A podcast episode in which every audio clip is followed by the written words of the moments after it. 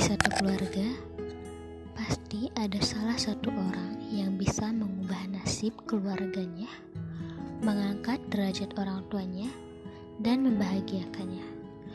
Dan semoga orang itu adalah aku. Nemu kalimat itu di postingan media sosial. Dalam hati seraya mengaminkan. Entah kapan itu waktunya. Mungkin akan lama terjadi, tapi harapku semoga mamah masih ada di dunia ini. Tugasku adalah terus belajar, belajar dari kehidupanku sendiri, atau belajar dari hasil pengalaman orang lain yang diceritakan kepadaku. Belajar memperbaiki diri, belajar menurunkan ego, belajar sabar, belajar mengerti orang lain belajar dan terus belajar menjadi lebih baik dari diriku yang sebelumnya. Belajar dari sekian banyaknya kesalahan, kelalaian, kecerobohan, dan belajar dari ketidaktahuan. Banyak sekali sesal di masa lalu yang tak mungkin bisa diulang untuk jadi baik pada masa itu.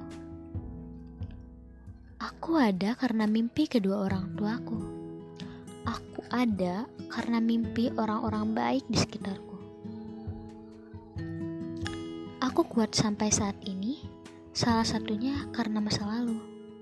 Karena hati yang patah akan ekspektasiku dan keinginanku untuk mewujudkannya. Karena orang-orang di sekitarku menginginkannya.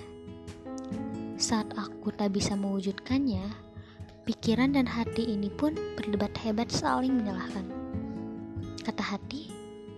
Jangan terlalu memaksakan otakmu untuk berpikir keras.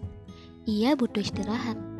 Ia butuh ketenangan untuk bisa kembali berpikir. Jangan terlalu memikirkan perkataan-perkataan orang bodoh itu. Lalu, pikiran menjawab, "Kau pun sama. Jangan terlalu berperasaan terhadap orang-orang yang pura-pura baik di depanmu." Aku berpikir untuk mewujudkan mimpi-mimpi tuanku. Kau jangan terlalu bodoh hati. Sekali-kali cobalah tegas agar tak ada yang semena-mena denganmu. Ah, sudah-sudah, jangan berdebat seperti itu. Bukan alangkah baiknya kalian bekerja sama untukku. Jangan sama-sama egois. Kau harus tenang pikiran dan berpikirlah yang jernih setiap akan melakukan apa pun. Dan kau hati?